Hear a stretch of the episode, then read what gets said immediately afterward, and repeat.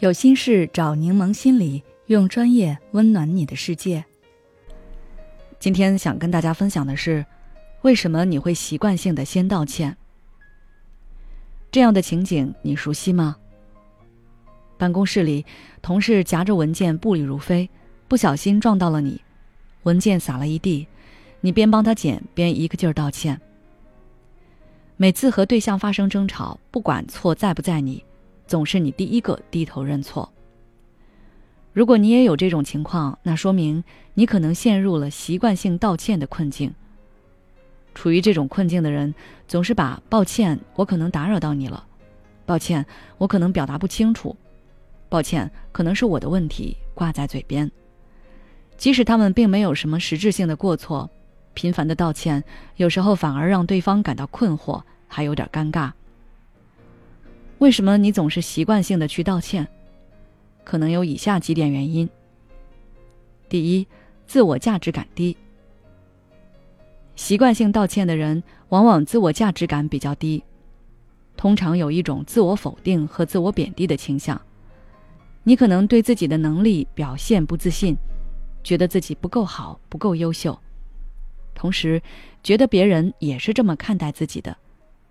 当冲突发生时，这种感觉会更加强烈，强烈到内心无法忍受时，就会向人道歉。第二，自我保护。习惯性道歉可能也是一种自我保护。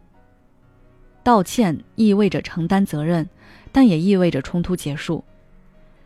有的人宁愿承担责任，也不愿意面对冲突，这时候就会选择道歉来避免冲突。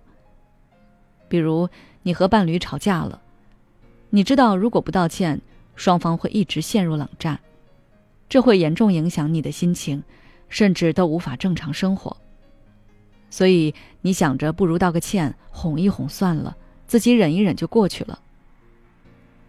第三，寻求他人认可。有些人习惯性道歉，可能是想通过道歉试图获得他人的认可和赞同，他们认为。别人如果接受了自己的道歉，就是在肯定自己，从而获得一种心理满足感。这种人往往情绪敏感，很容易察觉到别人的情绪，关注别人的感受。一旦对方有不舒服，立马怀疑是不是自己的错，然后道歉。比如，你和朋友聊天，对方突然不说话了，你就觉得是不是自己说错话，让对方生气了，立马和朋友道歉。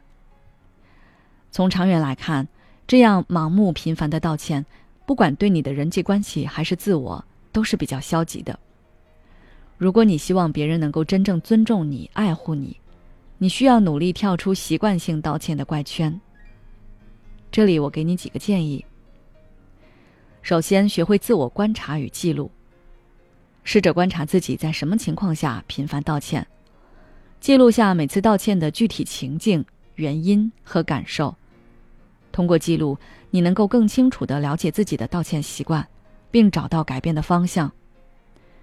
比如，你可能会发现自己在表达意见时常常道歉，这时可以思考：为什么你觉得需要为自己的观点道歉？是因为害怕被他人反对或拒绝吗？第二，学会替代性表达，用其他表达方式来代替习惯性道歉。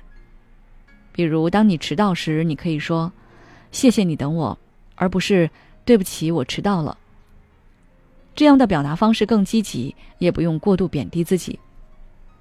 在生活中，你也可以多使用肯定的表达，比如“我会尽力完成”，而不是“希望我不会让你失望”。选择恰当的表达方式，既能传递出你积极的态度和自信心，也能避免过度道歉。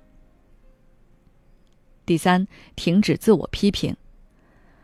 当我们频繁道歉时，很可能伴随着自我批评的声音。你要学会停止过度自责，接受自己是一个不完美的人。比如，当你意识到自己开始自我批判时，停下来，用一些正面的话语来鼓励自己，告诉自己每个人都会犯错，但我也在改变，在成长。但这并不代表我要不停的道歉。